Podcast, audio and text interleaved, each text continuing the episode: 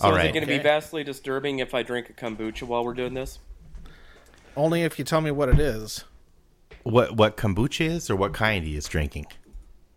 You know, I've never tried kombucha yet. Oh, you should. I, I, I hear I hear it's quite the deal though. Yeah. No, seriously, what is it? I've heard the. It's na- uh, oh, it's like a, it's some fermented, a fermented thing. tea. oh, See, John and I drink different fermented things. Uh, the ingredients on this one are sparkling water, kombucha culture, which is filtered water, black tea extract, green tea extract, natural flavor, cane sugar, filtered water, tart cherry juice, concentrate, bacillus coagulans, lactus, it, or it, it coagulates. MTCC I love Bacillus 5856. gragulans. So yeah, it's got uh, it's basically like uh, it is. It's what yogurt is to milk, as kombucha is to tea. As Gandhi is to India. Yeah. Well, that doesn't sound like an alcoholic beverage at all. I think you should spike it.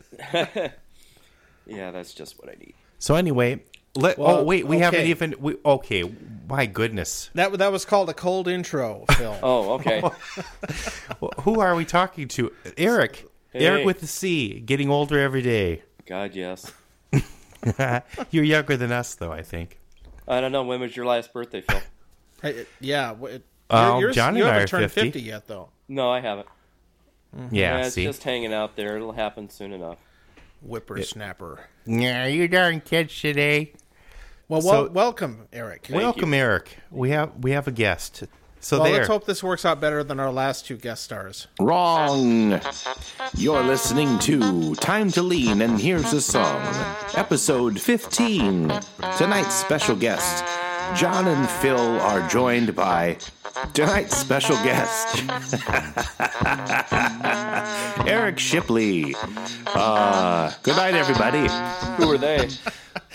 Sean and Rob. Oh God, not at the same time, please. No. no, no. Oh. we can it- only handle one at a time. And and we do some editing, but just barely. Some. Okay. So and this may all we may start right now. So Eric, uh, who are you? Who am I? Why are you here? Why are you here? Describe yourself. Describe myself. What accent should I use then, lads? I think I heard Nazi and Scottish. His Nazi an accent. No, no, the, the German Well- is very different, you know. It's very They have clear. ways of making It you sounds different than podcast. the Scottish. And of course, there's the English too, or the French. You know. Anyway, um, They all say Z. That was a Nazi friend, the French That's Nazi. the universal uh, diction point. is They all say Z. you met Eric. You knew Eric before I did, so you Yeah. met him like in. Uh, I met John and uh, both John and Jeff in 1984 at the summer Olympics. band uh, uh, pre-season. Right before high school. Yeah, yeah, it was. Because we we didn't know each other before because we went to different junior highs. What junior high did you go to, Eric? South. Oh, I did too. No, I knew that. Yeah, I did. I didn't think I really knew you that well then, though. But I knew of you. I think. yeah. Um, actually, I met uh, Rob before either of you. I met Rob in uh, 1983 in jazz band uh, at South, and I also met uh, knew Glenda and Lee from South. Okay. I think So- I think you and I uh, must have met sometime probably in later in 1984, 1985, Phil. I'm guessing. Did did we meet during one of the camping things, or did we meet during a play thing? Or no, i wasn't in plays until my last year of high school. So. Yeah, neither was I. Um, I might have met you through John. I, I, I, Well, yeah, I'm sure. I'm sure of that, but I just don't remember hey, exactly meet when. my cool friend Eric. maybe, maybe it was in the hallway. The choir room was sort of close to the band room, so Yeah, yeah, there wasn't a lot of crossover. You know, the the, the hangouts at the rehearsal rooms. yeah. that that was that was definitely a thing where um, I I don't know about you, Eric, but I what I think I don't think I ever used my high school locker Nope. that was assigned to me. I pretty much put all my crap in my band room storage Yep. cubby or whatever those things were. Yeah, I don't think we had those I, in choir. Yeah, I used uh, my official locker at Central uh, for like the first two weeks of my sophomore year, and uh, after that, you know, it's kind of fuck it. I don't, I don't, I didn't even remember my combination. Well, they were on the other end of the school, which, which at, in Central, if you know the the building, it's very long. Yeah, So it was a long uh, trek all the way down to the other lockers. And So- we just didn't hang out down there. They were closer to the cafeteria, but uh, Yeah. the the social center was definitely the arts area. Now, us. there by well, the band room and the orchestra room and the now we didn't have cubbies Choir in room. choir. I used my locker. What what yeah, did you, you, were a little bit little more normal, which is kind of scary. what did what is what instrument did, what instrument did you play? sax. Sax. But you were a drum major, so that meant you were really good at the at the drums, right? Nope. Although, true story, um, senior year, toward the end of uh, senior year, our senior year, I was just hanging around. I uh, we didn't have band rehearsal, and the orchestra was rehearsing, and I just was just hanging around, listening, and being unobtrusive. And uh, Bruce uh, stopped him and said, uh, "Hey, Eric, you want to play timpani for us? We don't have a timpani player." And I was, uh, "Okay." that would be And- fun.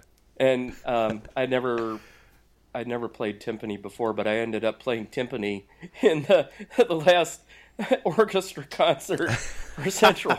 Wow, I don't remember year. that at all. It's funny. Oh, that would Yeah. be. Timpani's a cool instrument.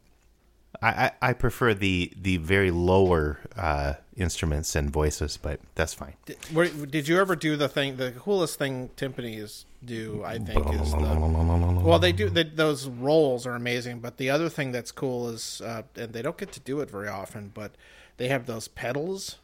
Yeah, to adjust in, you could go kind of a this adjustment, and some music will actually call for the player to, you know press that while playing the the drum, which makes a really cool effect. sort of like for uh, sci-fi Yeah. movies or something. You you've undoubtedly heard it, No. but didn't know what what it or was. Twilight Zone. Oh, I'm sure I have. No, the uh, thankfully the uh, the requirements for No, I think the, it's the piece that they were doing was um, do. minimal. Yeah, so Eric, you kind of achieved the uh, um, again so on the social band strata. You you kind of hit the top there, being uh, drum major or dumb ranger, as somebody called it.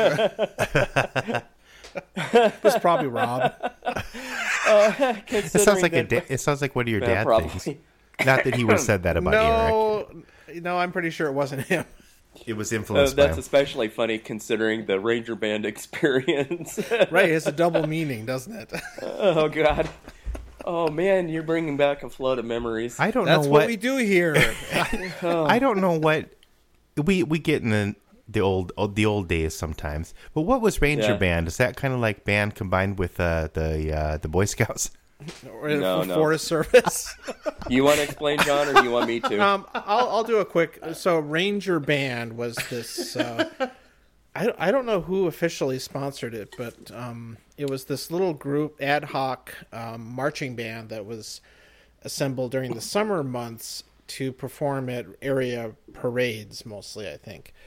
yeah. And uh, I, I think you know it's interesting, uh, and it was it was made up of kids from uh, both of the high schools and some of the junior high kids were in it as well. Is this Um, a South Dakota only thing, or is it, is is Ranger Band a nationally syndicated? Mm, I uh, I think it was a local thing. I'm sure other areas international. do something like that, but may, maybe I should have uh, Uh, John, do you uh, remember who trademarked uh, it and started started that? franchising the concept. It was Russ Metler. wow. Okay, I'm not surprised. Yeah, he was. He was Old, the old band director in director Rapid at, City named um, Russell Metler. uh, South uh, when I was there in ninth grade, and he, he actually, oh, about halfway through the year, he had a stroke and died. And I remember your dad, John, stepped in Yeah. and um, until they could find somebody else to do it.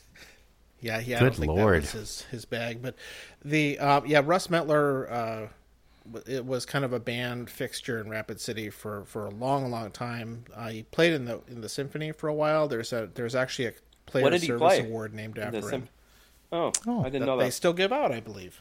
He was trombone. That's what that's what I heard. That's Uh, what my- I, but I that's didn't what my realize son he plays. founded the Ranger band. That's interesting. oh, okay. no, I wouldn't be surprised because he was he was doing it when I started, and Yeah, he was. so who Uh, knows how many years he'd been doing. from what it. I heard, he was credited with Oh. um, feeding Stevens uh, the players that they had. Yeah, that's right. Because for many years he also wasn't he also the band director at West Junior High. I think so. Yeah. Interesting. Yeah. Okay, uh, so that, that that's Ranger Anyway. Band, probably the, where we we first uh, met each other. Did you have nice, uh, fun little green outfits with maybe a raccoon on an emblem or something like that? Or It wasn't Ranger Rick Band. Phil. you did a Robin Hood hat with a feather. Wow. Well, you know, with a feather in your cap with all day long, you'll have good luck with the ladies. Or is that that's Yankee Doodle, isn't it? Did you guys ever play Yankee Doodle? I Yankee think you made that up. Yankee Doodle has some weird lyrics.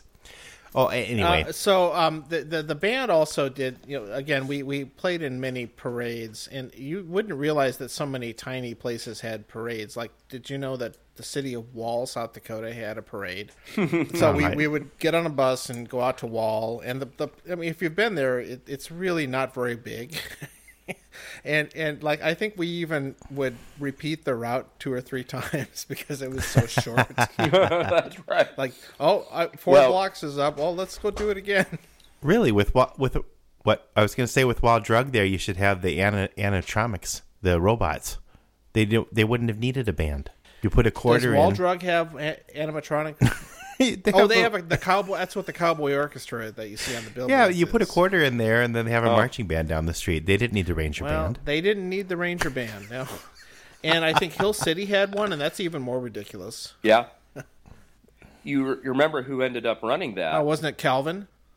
Yeah, and he'd get so pissed because we'd be cutting up and five dollars, five dollars. He was deducting Yeah, from you, our you know, pay. look, and, we're jumping jumping ahead in history a little bit, but um, I just so remember Cal- you Calvin, singing about him. Cal- Calvin will probably never hear this, but you know, if, in case he does, I, I, I think we've like a few others in our high school years, we were kind of assholes.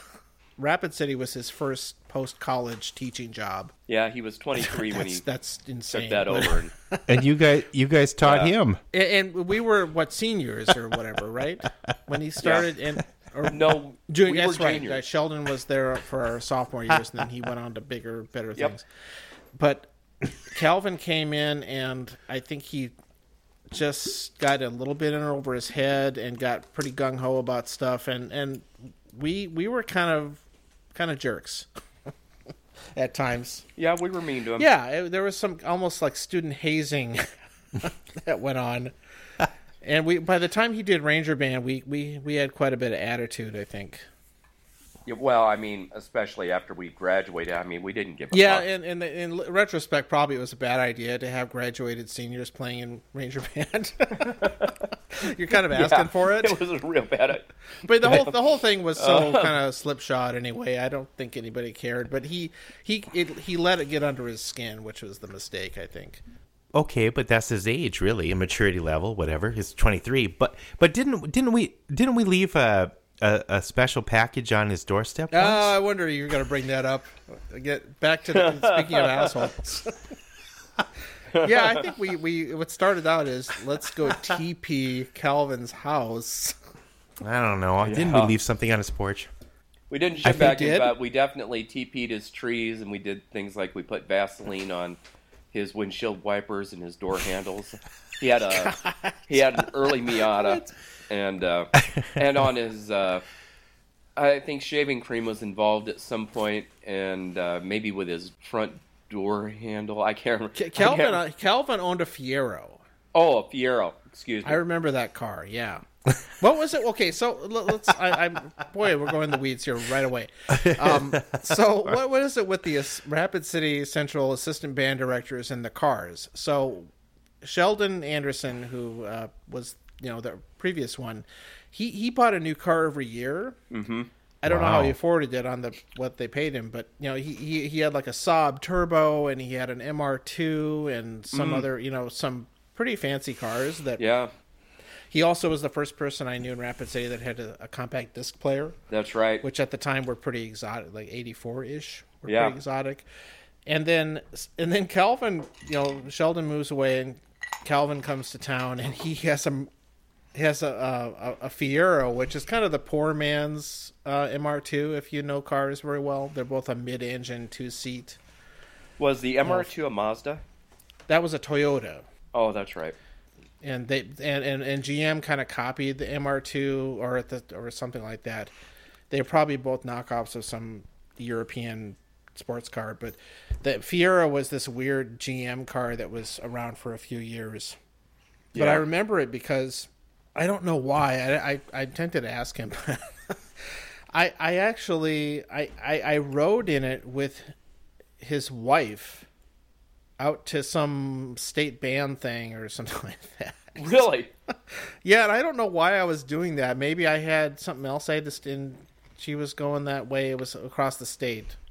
I have a vague memory of doing riding in that car for a number of hours. Wow. My Spanish my Mrs. Spanish Mrs. teacher Holbrook. had a nice car too. He always had, uh, uh, well, one of my Spanish teachers in high school had a, what was his name? Caballero. No, that's not Cabrera? right. yeah, right. oh, the the car or the guy? No, right. No, you were right, uh, Eric. Uh, but but he had like a Porsche or something. It could be because they didn't have any kids, and well, you know, I don't know. I don't That ended pretty quickly, though. Yeah, they had kids just as they left Rapid City. Was that it, No, they had. Uh, or did they? you remember when Margaret still was there? uh, was pregnant when uh, we had the 1987 jazz band revolt. Do you remember that? uh, It was. Wait, at- is this shortly after John rode across the state with his wife? I don't know, John. Um, uh, I, there's a reason I blocked that out. no, That's um, terrible. No, no, I, no. I was thinking about this just the I other was day. way way too awkward. Yeah. You, you remember They we, they love that. we went to the. Uh, I think it was a. Uh, Wait, start over. it- what? oh, okay, there- sorry, let's no, wait, no, no. Eric, I'm sorry. It was the spring of 1987. it was before we graduated. A jazz and uh, revolt. we went to a jazz festival. I thought it was at uh, BHSU at, at Black Hills, Oh, oh, oh, yes, yes, Black Hills State. and uh, Stevens went there too. And um, but to make a long story short, we lost. We were pissed, and then Calvin wanted us to sit in the balcony, uh, which had no seats. So and he and watch to, the winning winning band perform. Well, we had to sit in the aisles, which were sticky and disgusting. and uh, when you sat in the aisle, you couldn't see over the goddamn parapet, so you you know you were just sitting in God knows what in in your dress pants, and you know and you couldn't see. Well, and, and we couldn't see, so we said fuck this, and we went down. We found uh, uh, their uh, rec center or whatever it was, and, and they had pool tables, so we were playing some pool, and uh, uh, Calvin came down there and was displeased, and uh, it- I, I, I'd things forgotten just about that. degenerated from there. I remember Clayton Hmm. Southwick was all pissed too, Ah, but anyway, It's funny how they for, they let all that stuff go. yeah, did they really? Well, I don't know. I I, I, I see Clayton Southwick every so often, and he he never brings that up. he doesn't bring that stuff. up. No, I you mean, know, I'm connect- John, you were really an asshole. With... Yeah, I'm like connected Jimmy with Stewart, uh, but- with both Margaret and uh, and Calvin on Facebook, and Yeah, um, yeah, of I kind of alluded to that at one point early on, and Mm-hmm. he he was totally oblivious to it. So I, I think I think it was much a bigger deal in our minds at the time than it Well, ever was. it was something about your age. That's your real formative years, you know. And he was more worried about what kind of car he was going to have. probably. And if he had a kid on the way, then that that's another. well, you know, and and the thing is, Calvin is um, just a few months older than my older brother, so uh, that that kind of age difference wasn't something that was unusual for me. And you know, from what Rob has said, um, uh, after '87, because he was what two years behind us, John. yep. Yeah, he said, you know, by his senior year, um, uh, Calvin had really started to mellow and settle into his into that position. So I'm I'm sure. I mean, straight out of college, 23 years old. I mean, yeah, I, he's got a lot to figure out and you know get under his Well, belt. yeah. you, you guys, you guys probably helped him in a weird way. Well, we like to think that, right? Yeah, another thing, help. another thing in high school that now uh, was uh, theater, and uh, I was very thankful when uh, Eric got the role of Romeo Oh God. um, because I. I was like, I only want to play Mercutio. I don't want to play anything else. And she kept having me read from uh, Romeo with other young ladies, and you know, and I was like, she's not. I don't want to read for this. But anyway, I was very thankful when Eric got uh, the part for, of, of Romeo. You know, uh, that was that was a lot like playing timpani in the symphony concert. I was hanging around the uh, Except you were the lead. yeah, um, I was hanging around the band room, and Lisa Ruckman came in.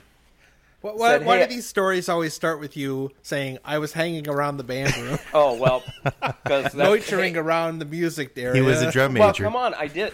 I mean, that's what we No, did. no, I spent many hours yeah. being very unproductive. Thank goodness the boys are much more productive these days, or we wouldn't have this podcast. I wasn't going to hang around there. It smelled funny.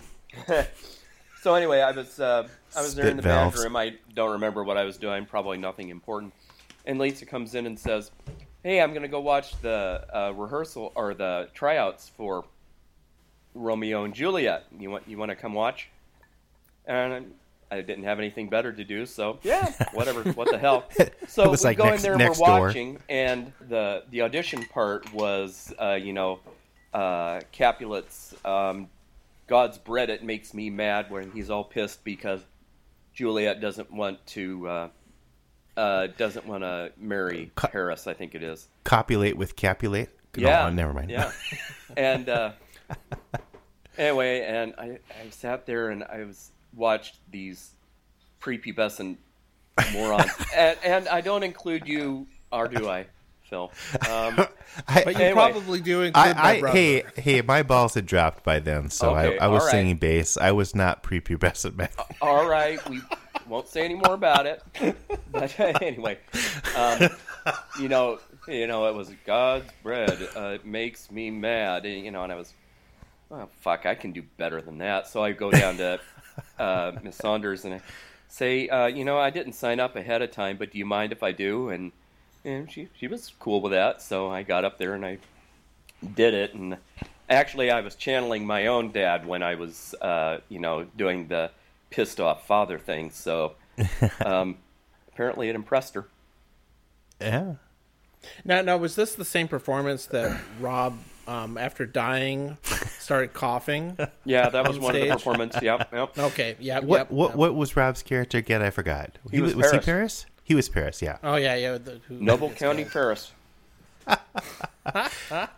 And Glenda Apparently- was the nurse. Apparently, he was terrified to do the fake sword fighting with me. Well, I, I would have been, but I didn't have to deal with you in that in that area. I no, had you had with, to deal uh, with Jeff Schillingstad. Well, he was. Man, he, there there was one malevolent fuck. Eric is a potty mouth and a communist. he, he was a character. You know, I was just telling uh, my uh, voice uh, teacher uh, at my last lesson last Thursday. I was telling her about uh, putting together that jazz combo, and we worked up Birdland. You remember? Mm-hmm. And uh, we worked it up by ear. We didn't we didn't have any music, and we just listened to it ad nauseum and figured out the parts. and then uh, we actually uh, performed that at a jazz competition. I don't think it was, or maybe it was the same one where we had the jazz band revolt. I can't remember now. but anyway, and some moronic fucking judge picked or just ignored, you know, the fact that, you know, as high school age musicians, we put together a, a jazz combo and just learn by ear Yeah. this number and uh, pick some half-assed group and I, I had a similar experience with that with choir with a, we a jazz choir at, at Oh, yeah? Spearfish. I wonder if it was the same year, But um, it was uh, we were doing Clay, Clayton Southwick was the choir director, and he he he we he would get us on some really really difficult stuff. And you know, he he was like, "Hey, I heard you goofing around in the other room, and you were doing this trumpet sound." And I'm like, "Yeah, yeah." Where it's like, "Oh, I want you to do that for a scat solo." Oh, cool. and and I want you to do some other uh, you know scat solo stuff because you improvise or you goof, you're a goofy guy. You could probably do it. So I was like, eh, I don't know, because I had never done a solo before, and uh, but I you know I tried it and I, I think we were pretty good. But we we didn't we didn't uh, we were trying something really uh, difficult and unique. And uh, because there is a precedent, evidently, he told me that there is a precedent for scat solos to have, you know, humans doing uh, instrument sounds. Yeah. And and uh, so I said, okay, I'll try it. And but we didn't we didn't win either. It's some other group did that was doing something a lot more mainstream. And I, we didn't revolt and go play pool, but we were. I was a little grumpy. Yeah. I didn't have to sit in the balcony though. yeah. Yeah. I don't know. I I sometimes wonder, you know, at those those competitions, both you know, like solo and ensemble or the jazz competitions. You know, what the fuck are the judges really looking for? Um, did they care about whether or not the you know the groups are are really doing you know push pushing the boundaries, trying to do something new, trying to do something that's that's really challenging, and you it know, didn't didn't seem like it. yeah, Yeah, I mean, did, were they even aware? I'm not even sure if they, they knew that much. Another thing, I did uh, oral interp once, and uh, I was doing uh, Cask of Amontillado or something, and uh, I did two different voices and accents and whatever, and I he the the judge was commenting on how I was dressed or something. It was like I, I, I don't I don't quite get what the but anyway, I never did oral interp again. what the fuck think- does that have to do with the oral interp? Don't ask me. See? it's outrageous. I agree, but you people like you and I weren't judges. No, no. anyway, yeah, whatever. It takes a special person to be a judge. Or copious amounts of free time. So uh, another thing we all did together was camping. I mean, I didn't go as often. I didn't go as often as you Oh, guys. I think I think Eric's Should we take- camping should we- and our camp and Phil's camping were a little different. Should we take a break before we talk about camping? um, Yeah, let's I, take a quick I break. could use I could use another beverage. Later, Sick pay. Am I the only one here? Hello, audience. It's so nice to have you with us. I hope you like talking about band.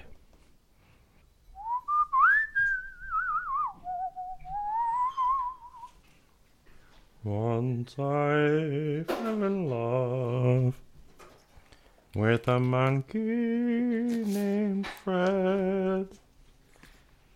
so you're back, Phil. Hi, John must be making a fancy drink. Ah, as long as it isn't a gin and tonic. Uh, although I think he actually likes gin. I hate it. You don't like gin? Oh God, it tastes awful. well, it's not for everyone. Nope. There's a there's a there's a gin in Wisconsin called uh, Death's Door. Have you ever heard of that? Door. Yeah, it's from Door County up. Uh, That's a good gin. uh, now maybe maybe you still wouldn't like that, but I think that's my favorite gin. Yeah, Door County is a peninsula that juts up into the western side of Lake Michigan. Is that where And you guys go to see the bridges, or is that something Well, different? Not the bridges, the lighthouses. Uh, What they've got uh, pretty much up and around the entire peninsula are a bunch of very small. Well, they were originally fishing communities, and they still do some of that, but it's become more of a tourist draw. It's uh, Yeah. it's been compared to Cape Cod. Okay, sure.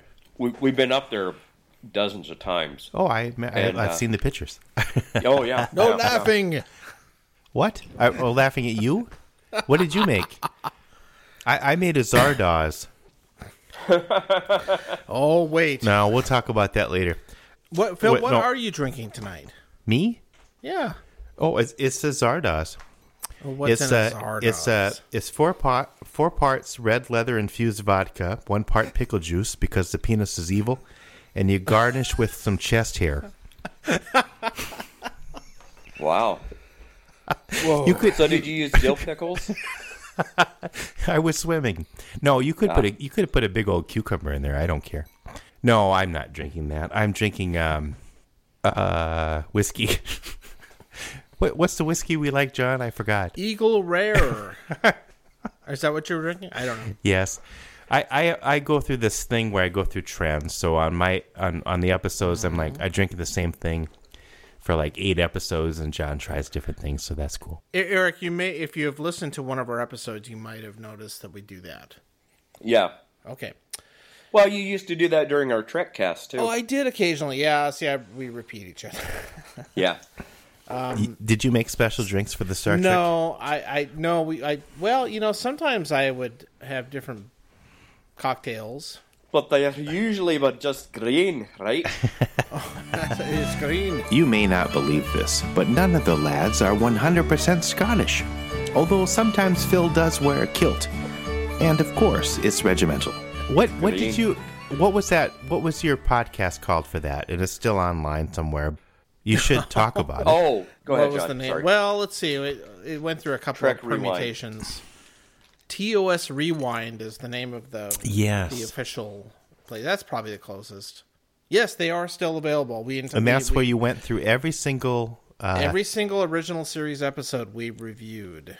the original series TOS. Yes, and it took us some what seven to eight years. it was a long time, That's just longer than the series ran. Quite a bit longer. Well, it Yeah. takes a while to coordinate schedules, especially if you had Rob involved. I can't imagine. Exactly. Yeah.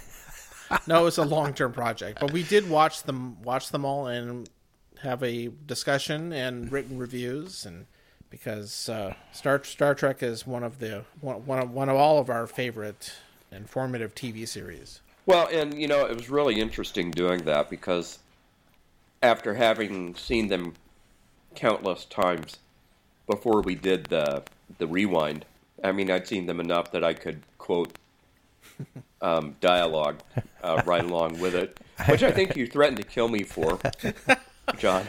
Let's let's revisit that in a second. But go ahead, finish your. That also finish- reminds me of camping.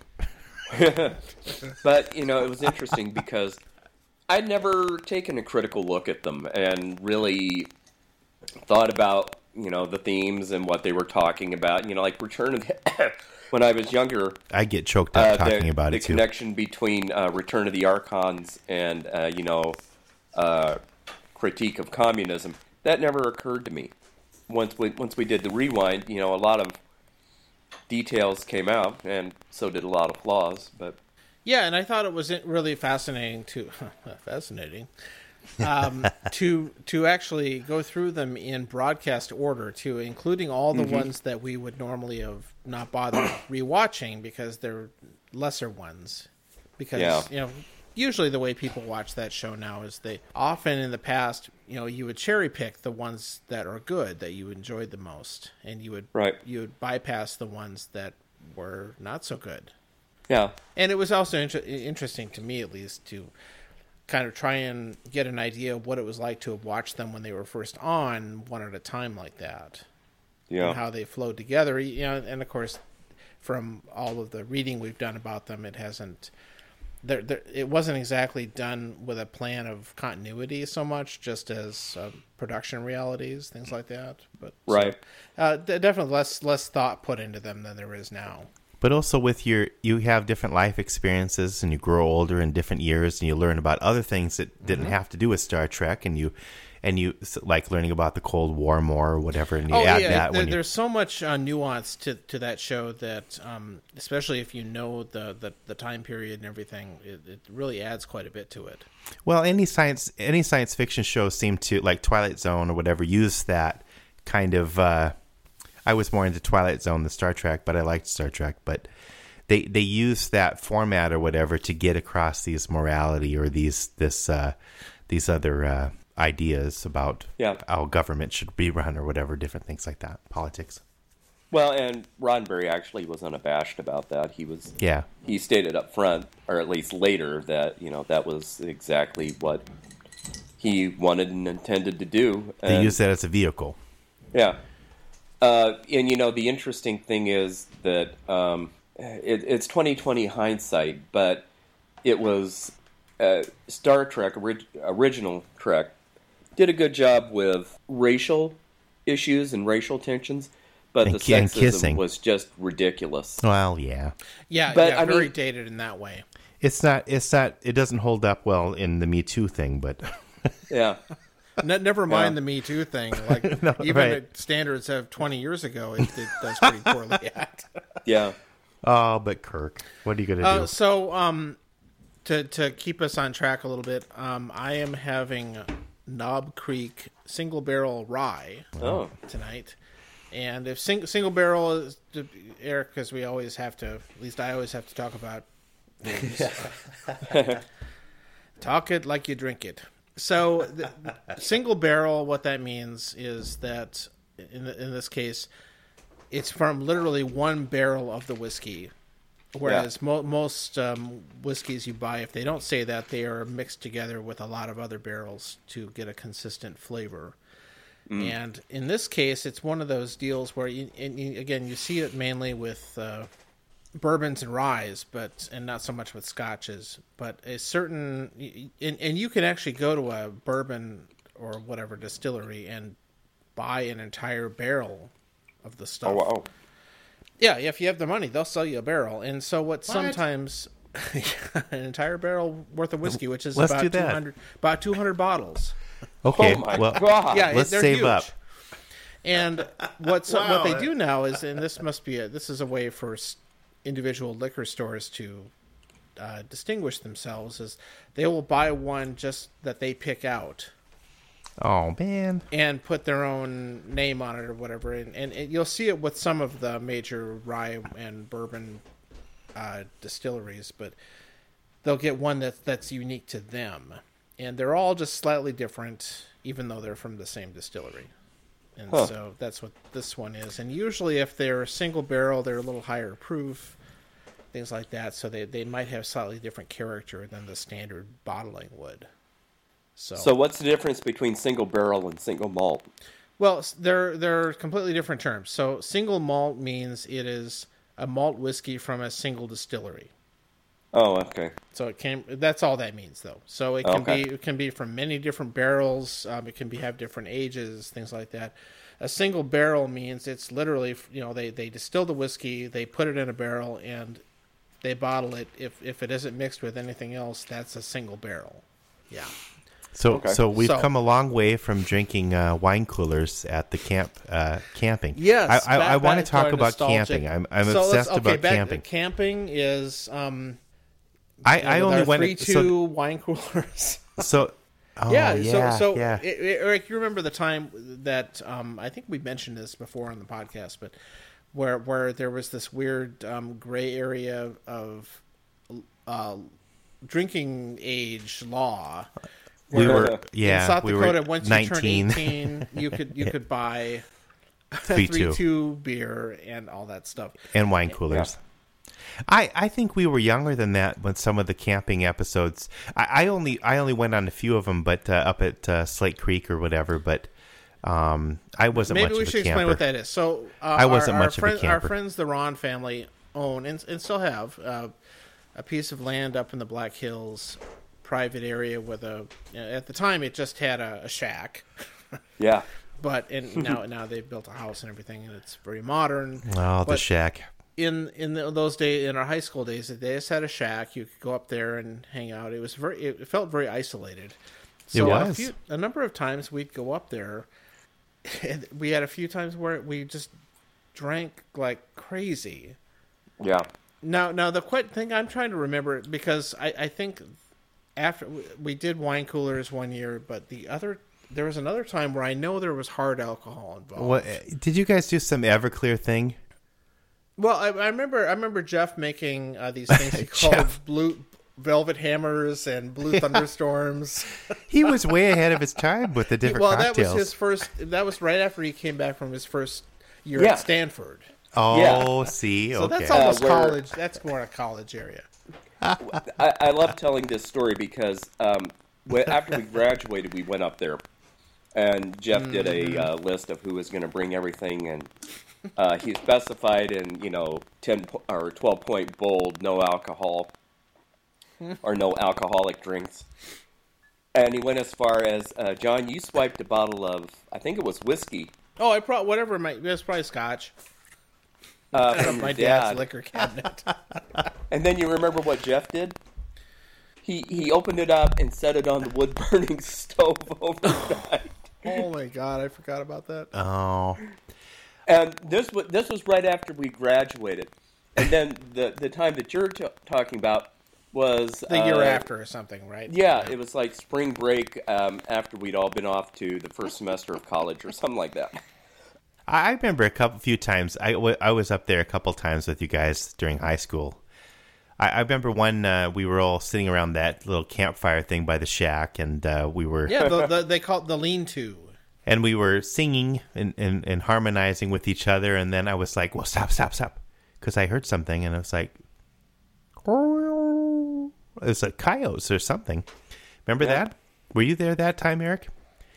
And the I coyotes were. probably was, but I was probably blitzed out of my gourd. So I, I think you were because later on in the evening, um, I remember uh, I was looking at your shoes, and um, They, they, were, were on fire. they were smoking, and I, and and uh, I was like, I I didn't want to say anything. I was like, this is funny. No, but eventually, eventually no, you woke that, up. That, that happened to everybody. If you you'd sit around this huge fire. It wasn't just Eric. No, it happened to me all the time too. Your shoes started on fire every time. Well, no, they they would You- just you they would guys start never learn. smoldering. You never learned. yeah, Somebody's shoes we, started uh, on fire once.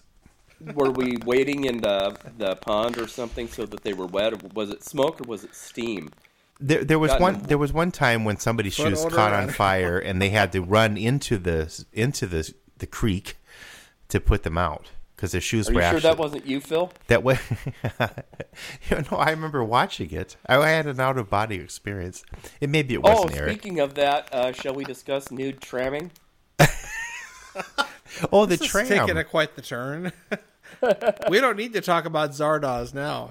Well, we maybe we, we have to because of we maybe we could do another episode, but yeah, no, the tram was the Ron Engineering. They had a kind of a tram uh, thing across the whole valley Yeah. that you would hold on to, and well, there was an older one. The old version was uh, kind of dangerous That, that that they affectionately called the rusty wheel that fell on your head. because if it Yeah. if you bounced it all, it was very dangerous. now the naked tram only happened once. Well, what I thought was even funnier than that was when Andy decided he had to one up you and did, did it right after. oh God! Did he do a naked tramp? Yes, he did. Oh, okay. Okay, good. I'm glad I wasn't the only one. Memory is a weird thing. Every now and then, every Yeah. now and then, the cows would come in too, and you'd have to watch out for well, them. yeah, sometimes he had a, a herd of cattle on his land. That I think they were somebody else's cattle that he just Yeah. rented out his land for him. You mean Perry? Yeah, yeah, yeah. The, Yeah. the patriarch. we we haven't really even talked about who Eric is, other than we went to high school with him. But let's Well, see, I, Eric. think, I think people have an idea. He's an old high school friend. Um, But he also wrote a screenplay. Uh, it was actually in 2015 that uh, another Central alum alumnus, uh, Jill Dale, contacted me and she wanted me to read a uh, uh, part of a script, or well, she had. I, I think it was pretty much complete, but it was a script for a short, and uh, called Omniscient, and uh, Yeah. I read it and asked her, you know, do you care how much I changed this? And, and she said, have at it. So I did, and I completely rewrote it. And to make a long story short, uh, we actually got it produced and shown at the Cannes Film Festival. Cool. and you got to go. And No, no, unfortunately, I didn't. oh, okay, okay, you didn't get to go. Con. Cannes! Yeah, there were only limited tickets available, and at that point, okay. it would have been difficult to uh, That's still afford the very trip. exciting, though. I mean, I, I know, I know from talking to you that it was uh, not a perfect experience, but uh, still, it's not something everybody gets to do in any form. Hollywood No. sounds so screwed up. Uh, I, I'll, I'm certainly happy to discuss that more offline, but um, Yeah, yeah, no, no, that's cool. um, Or in but another it, uh, episode. yeah, it was a it was a, it was a really cool experience. Um, I actually have an IMDb entry, um, There you go. which was kind of my. It, it all happened so fast, and the, and the way it turned out, it was uh, it was really kind of mind boggling. I think parts of it took a life of its own and beyond you and other people getting involved and stuff as, as anything within within uh, Hollywood. So that Yeah. could be frustrating, but I, I it think the song for cool. this episode will be about that experience. well, you'll have to write it. So you'd need to write a song about your experience writing a screenplay. You know, and actually, uh, I have uh, to follow your lead, Phil. I've been dabbling in some songwriting, or uh, at least setting poems to music and Yeah, cool. shit like that. And uh, and you're Yeah, taking that's- voice lessons yeah, yeah, for a long time That's now, really- right? a uh, couple years coming up on a couple years now. Oh, good. Wow. that is so cool. The periodic crackling sound you are hearing on Eric's track is caused because he is sitting buck naked on a bearskin rug by a roaring fire. actually, it has to do with a Trek reference, but um, in the Ultimate Computer, Kirk quotes, um, "And all I ask is a tall ship and a star to steer her by." Yeah. Um, that's the actual poem is called Sea Fever, and it was by uh, John Masefield, who was a poet laureate of England from like oh 1930 to 1963. He beat out Rudyard Kipling for that Wow. post actually, and uh, the whole, if you like sailing or the sea or anything, uh, you should check out that poem because it, it's very evocative. It's it's one of my favorite poems. But uh, again, just kind of on a lark. I didn't intend to do it, but I started thinking of a melody for that, and over a course of about half an hour, I set that uh, poem to music. Oh, I would definitely like to hear it. Yeah. We'll end the kinda fun. episode with that. Excuse me. Oh yeah, no, never mind. Just send it. I won't. I won't put it at the end of this. So speaking Anyway. of big hairy people, Zardoz. Zardoz. That was Zardoz. that was So- one of our feedback. We had to talk about Zardoz. Yeah, I mean, I mean, really, it's one of the we we so we post a que- post a question on Facebook. What should we talk about in our next episode? And one of our listeners said Zardoz. Who, who was this person? I, I got an. Or is it anybody I would recognize? It, it's somebody from South Dakota, but her name is Christine. Now I don't. She's. uh I don't know. I haven't met her personally yet. I know her. I, I think. She, I think she's a daughter of. She's a daughter of somebody that was a friend's dad's professor at SDSU, whatever.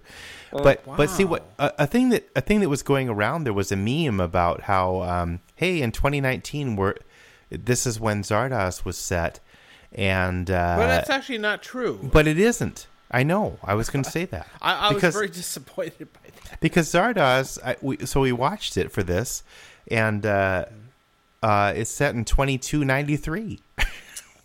so Bullshit. I, I I I don't know what they were thinking of. Is or, or is 2019 supposed to be the year that you know the world starts to go to shit? Or was that 2016? maybe maybe that's when people started dressing like that. So have you had you guys seen Zardoz before we watched it? No. Okay. Really? Okay. Okay.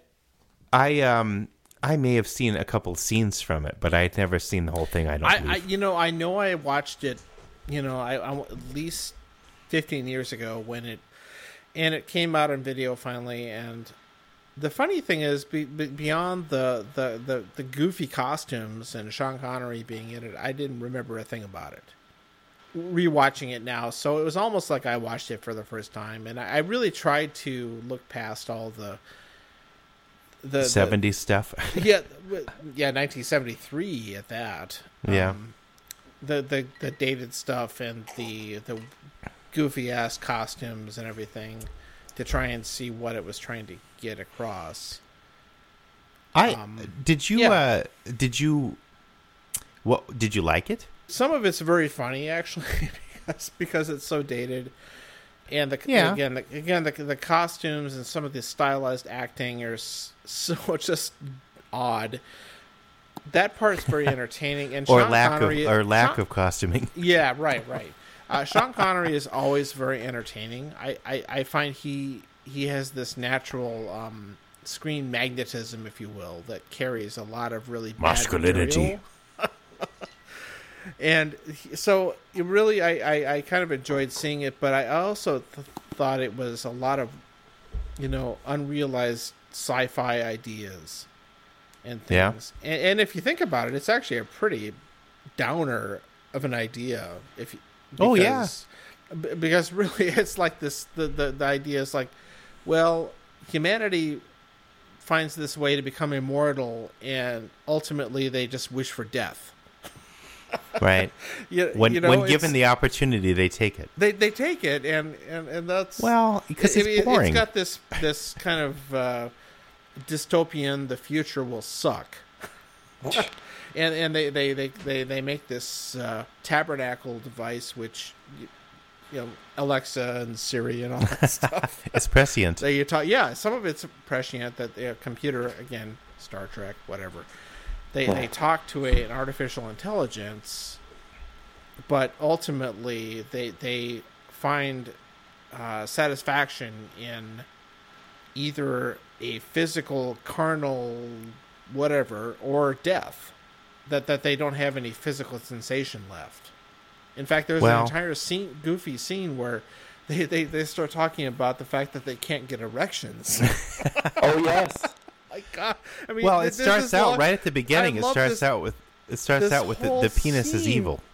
Yeah, yeah. The the oh yeah, the penis is evil. But there's a scene in the middle where they're like Sean Connery just stands there looking kind of like la la la la la. I'm a stud. Ha ha ha. And but but then they like what what's going to stimulate him, and then he kind of looks down and it's really funny. There, there's some serious ideas in this movie that are just either it partially because of the low budget, like like it just can't quite get there with the effects re- and quite other realize it. things. Yeah, yeah, vi- the exactly. vision. Its reach exceeds its grasp, if you will. I, I Yeah. was I was probably more into Frank Herbert than Star Trek, but you guys than you guys were, but um, but he he he got into a lot of that immortality thing too.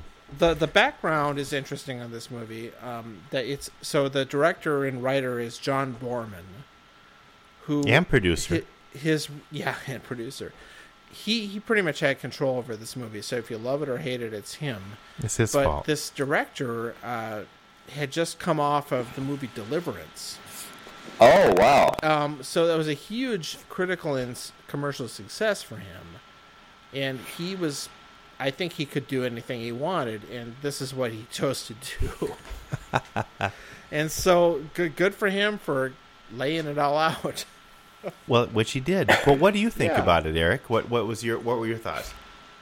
Uh, to be perfectly honest, I kind of zoned out. Um, Well, the, fir- the first points. hour or so of it is really rough sledding. yeah. Um, I was still trying to figure out at the end when they had the whatever it was, the Zardosians come in and kill all of the immortals. Was Oh, the the the Brutals, yeah. the Brutals? Yeah. Why was that to satisfy their need Well, to well, die? it, it almost ended up like a Yes. weird cult thing where they they just have this death wish. That oh my god, that the you know we're, we're horribly unsatisfied, so here comes Sean Connery and he's gonna kill us all.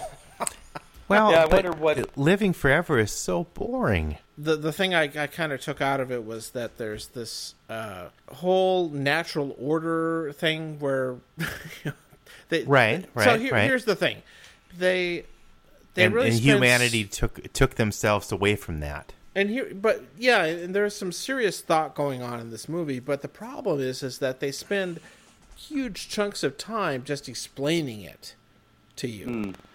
it's it's all this like okay here here's a character in a scene and they're just like they have to, they have to somehow find a way to just explain all the ideas literally to the audience It's like all exposition.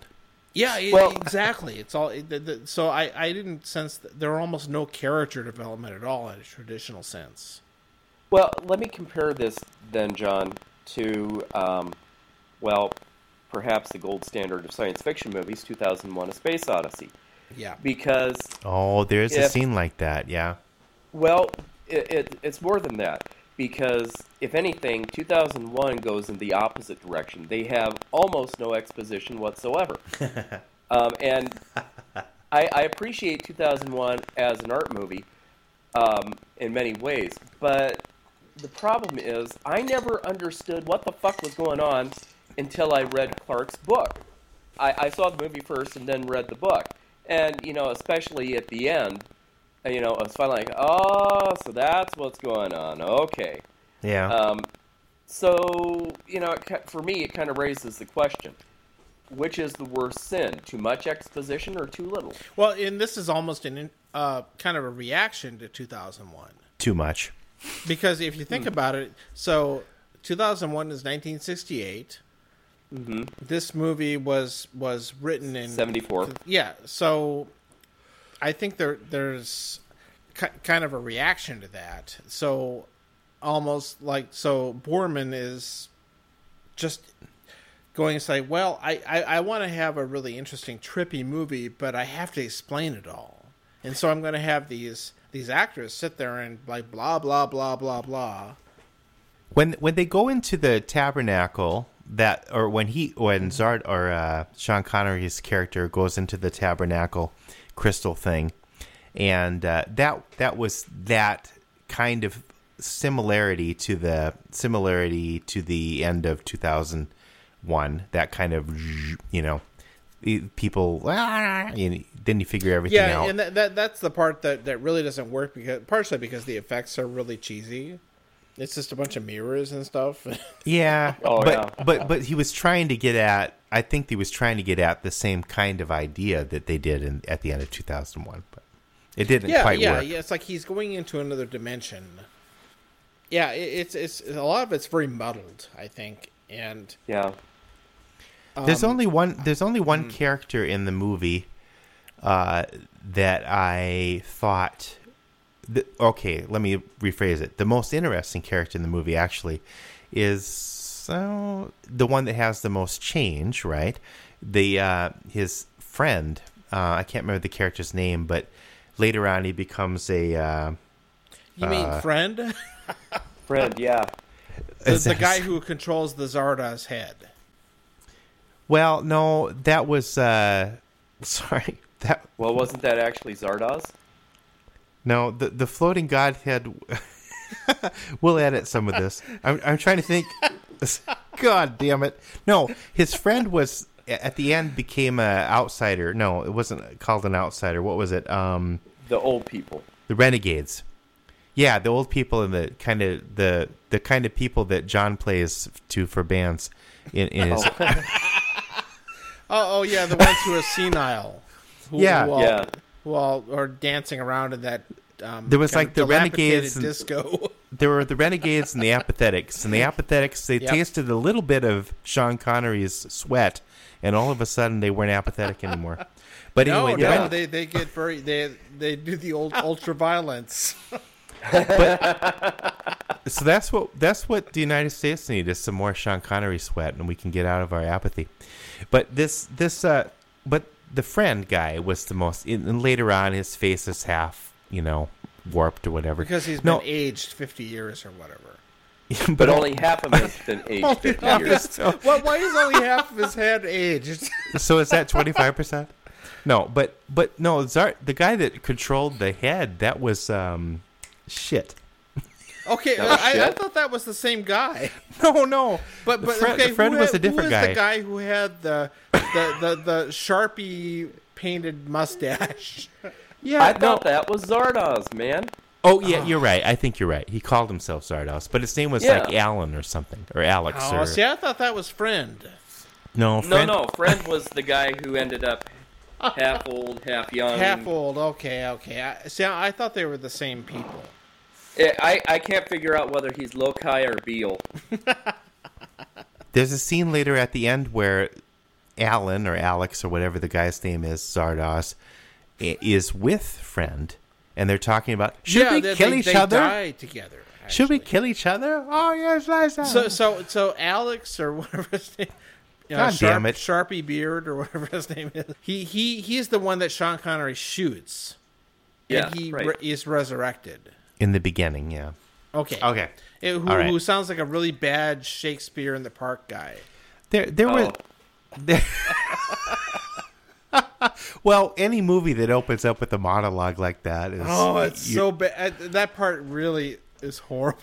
That's like the opening of. Speaking of Carol Saunders, she would talk about the opening of uh, Dune, and how. Oh, Oh, right. I forgot to tell you the blah blah blah blah blah. Oh God. That's the worst wait, part oh, of the movie, actually. uh, another blast pack, past uh, back to high school. John, do you remember? Uh, I think it was one of our, I think it was the spring concert our sophomore year. We did that number, and uh, Carol Saunders did the narration over it. Do you remember that? What number? From The Dune? Dune theme.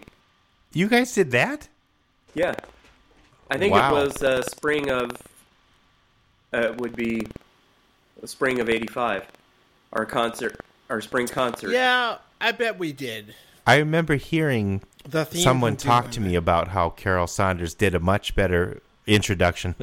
Yeah, that opening narration of the Oh. movie. she that- probably did a much better version. I heard she did a, a, just blew it away Yeah, she did a very good job, as I recall. But Com- compared to the the movie version that David Lynch did. But Phil, what did you did you like it?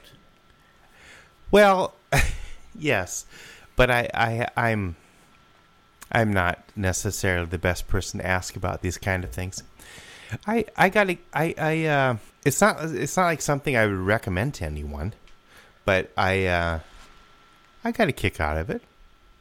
It I, I it was it was theatrical.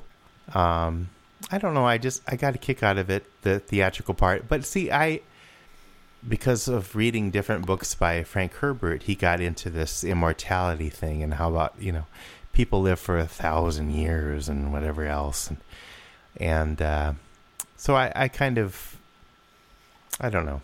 I kind of got it from that that context. It's like, oh, we're we're liberated. We don't have to live forever. It's kind of exciting for them. But then, I, I but uh, Sean Connery's character evidently impregnated about twelve women that went on horses somewhere else, or I don't know how. yeah, many. that part's pretty vague. I I think they're gonna they're gonna start the next generation. Yeah, Ri- fine. right. Yeah, I I think he didn't know how to end it. I, I don't know what to say. I, I I'm not going to rate this movie like uh, thumbs up or thumbs down. I I I, come I, on, Gene Siskel. I got a kick out of it, and I I I I'm not I'm I don't I'm not bothered by gratuitous nudity, but um You, that's you know, okay, so let's let's let's get to that. So this Sean Connery's boobs were all over the place. the thing is that I will say about this movie is that there's a lot of gratuitous nudity, as you mentioned, but Yeah. there's also lots. The, the thing is, the objectification is also aimed at Sean Connery quite a bit. Yeah, In what way? So it well, well, he's running around with a thong on the whole time.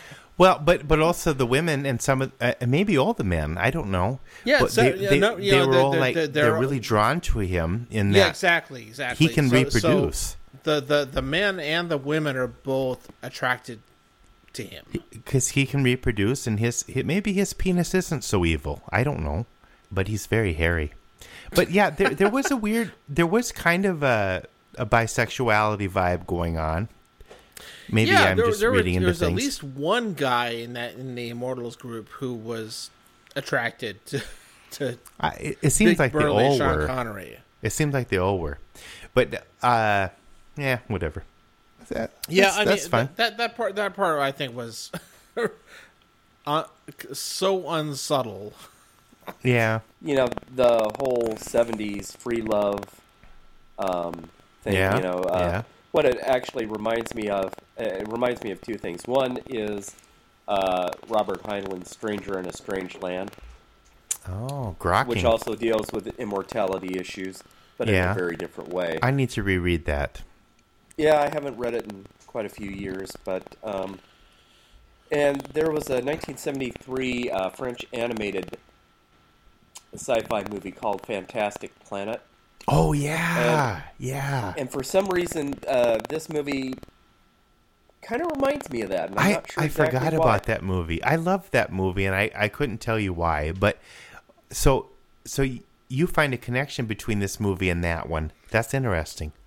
Well, and Fantastic Planet came out in '73, and this came out in '74, so you know it could have been an influence. Well, but, but But- okay, so right, so in Fantastic Planet has the godlike beings, and then the more brutal like beings also. Yeah. Okay, yeah, no, I get it.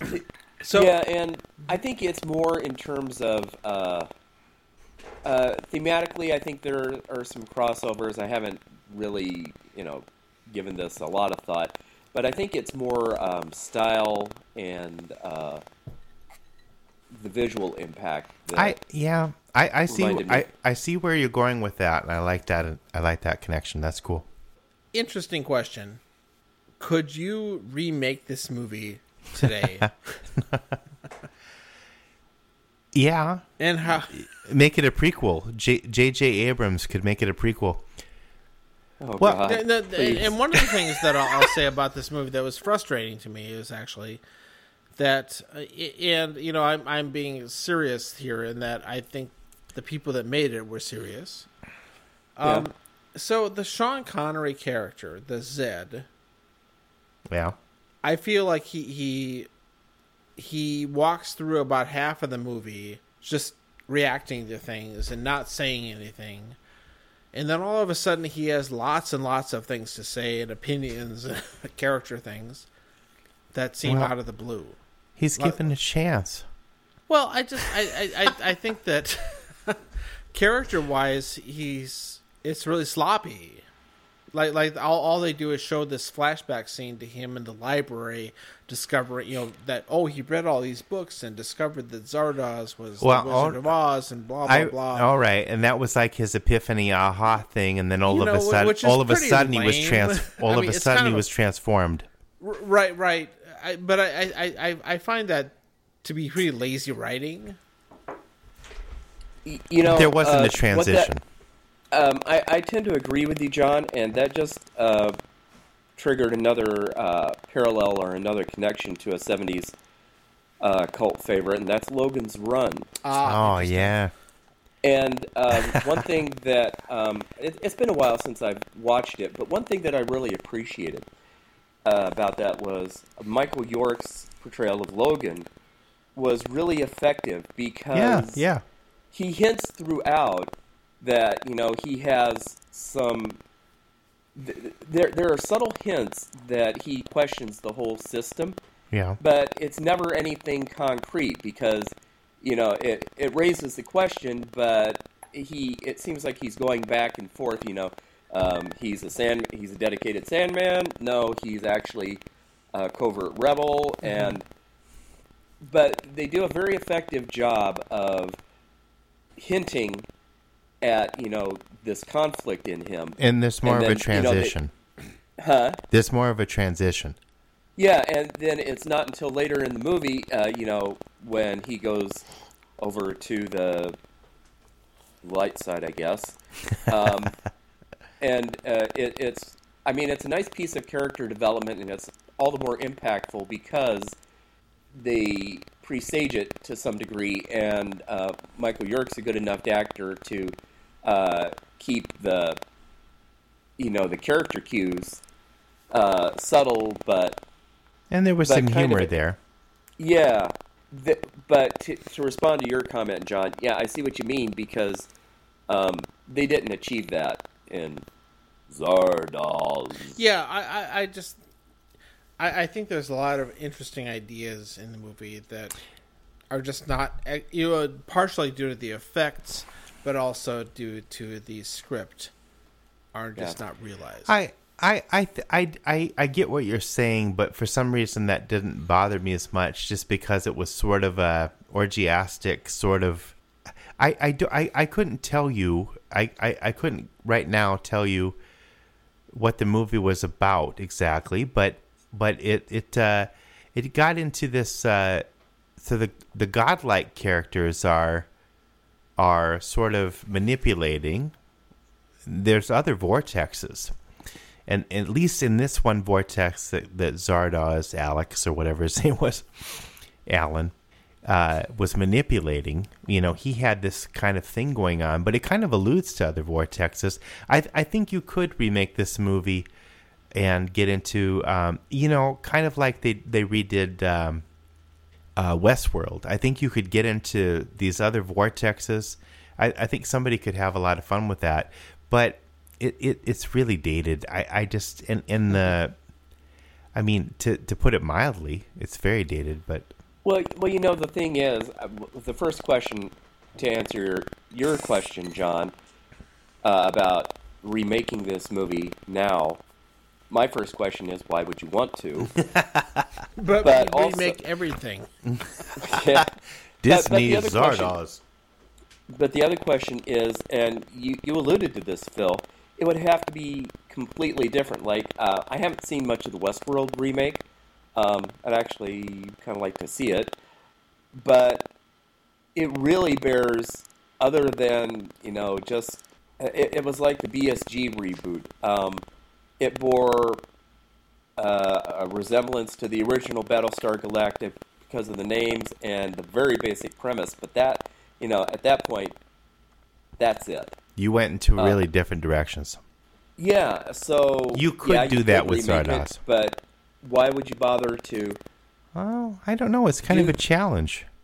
Well, but you, you would have to change it so much that I mean, whatever they were trying to accomplish Oh man, in 1974, I, I, it would have to be so radically different to be effective. I can see all these different vortexes with all these different monster heads floating around. I mean, it could be pretty cool. okay. and and you know, in some vortexes, the vagina is evil. Whoa, man, you just blew my mind. Yeah. I told John at, when we were texting about uh, watching Zardoz that there should have been a disclaimer in the trailer that you got to drop acid before watching it. Oh, I I want I there are there are movies like that where that definitely would help. But I'm Yeah. kind of naturally like that, so it's okay. Uh, But no, the Westworld the Westworld reboot or whatever, I've only seen a couple of them, but it uh but it does get it it, it because Westworld was sort of eh, I don't know what you would say. I, I, I think you could draw a parallel between Westworld original and Zardoz and the remake or reboot of Westworld and a potential uh, reboot of Zardoz, I think that would actually um, that w- that actually is a good analogy. I, I haven't seen uh, Battlestar Galactica uh, the reboot, but it was like a lot darker and stuff like that. I get gritty. Yeah. Well, they went in a very well. It was it was very different. Um, that Well, you kind of have to though. w- with, without if you haven't seen it, it's it's kind of hard to talk about it. But um, Yeah. they outside of the broad underlying thesis, you know, they, they just went in a totally different direction. And uh, uh, the first two ep- uh, seasons, especially, were good. I'm not sure how I feel about the ending of it, but I'm going to cut us off here Okay. yeah, I mean, because my I'm- I'm- family members are home. ah, Yeah, you got to feed time him. for dinner. See, Got I- oh shit look. No, you're still talking. oh, that's going to be the new sound drop that I repeat over and over again. You're still talking. Okay, thank you, everybody. Thank Thanks, you, guys. everybody, and good night. Thank you, Easter Bunny. Here's the song! There he goes, the malevolent fuck. Truck nuts hanging from his pickup truck. Five foot four and full of mean. The most rapacious deuce you've ever seen.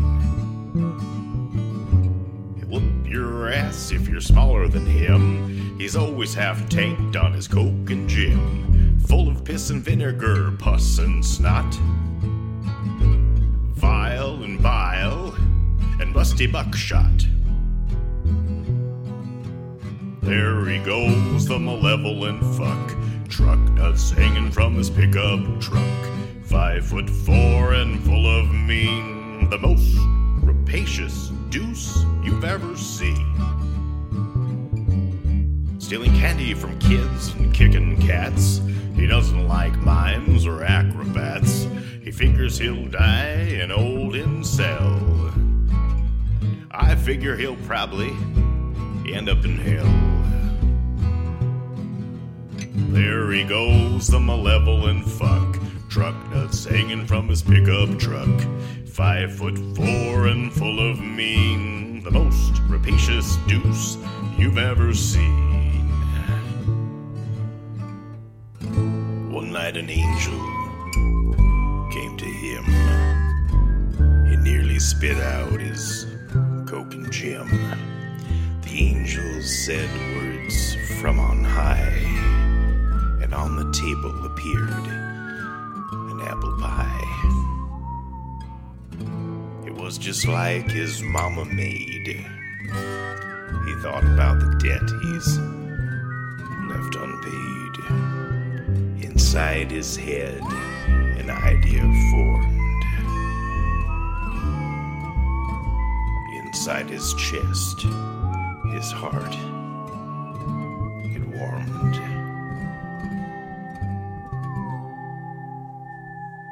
Tomorrow will be a brand new day, but he died in his sleep. Cue the cutaway.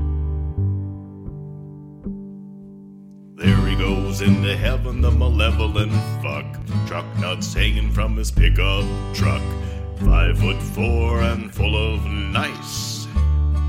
It took an angel and death to thaw that ice.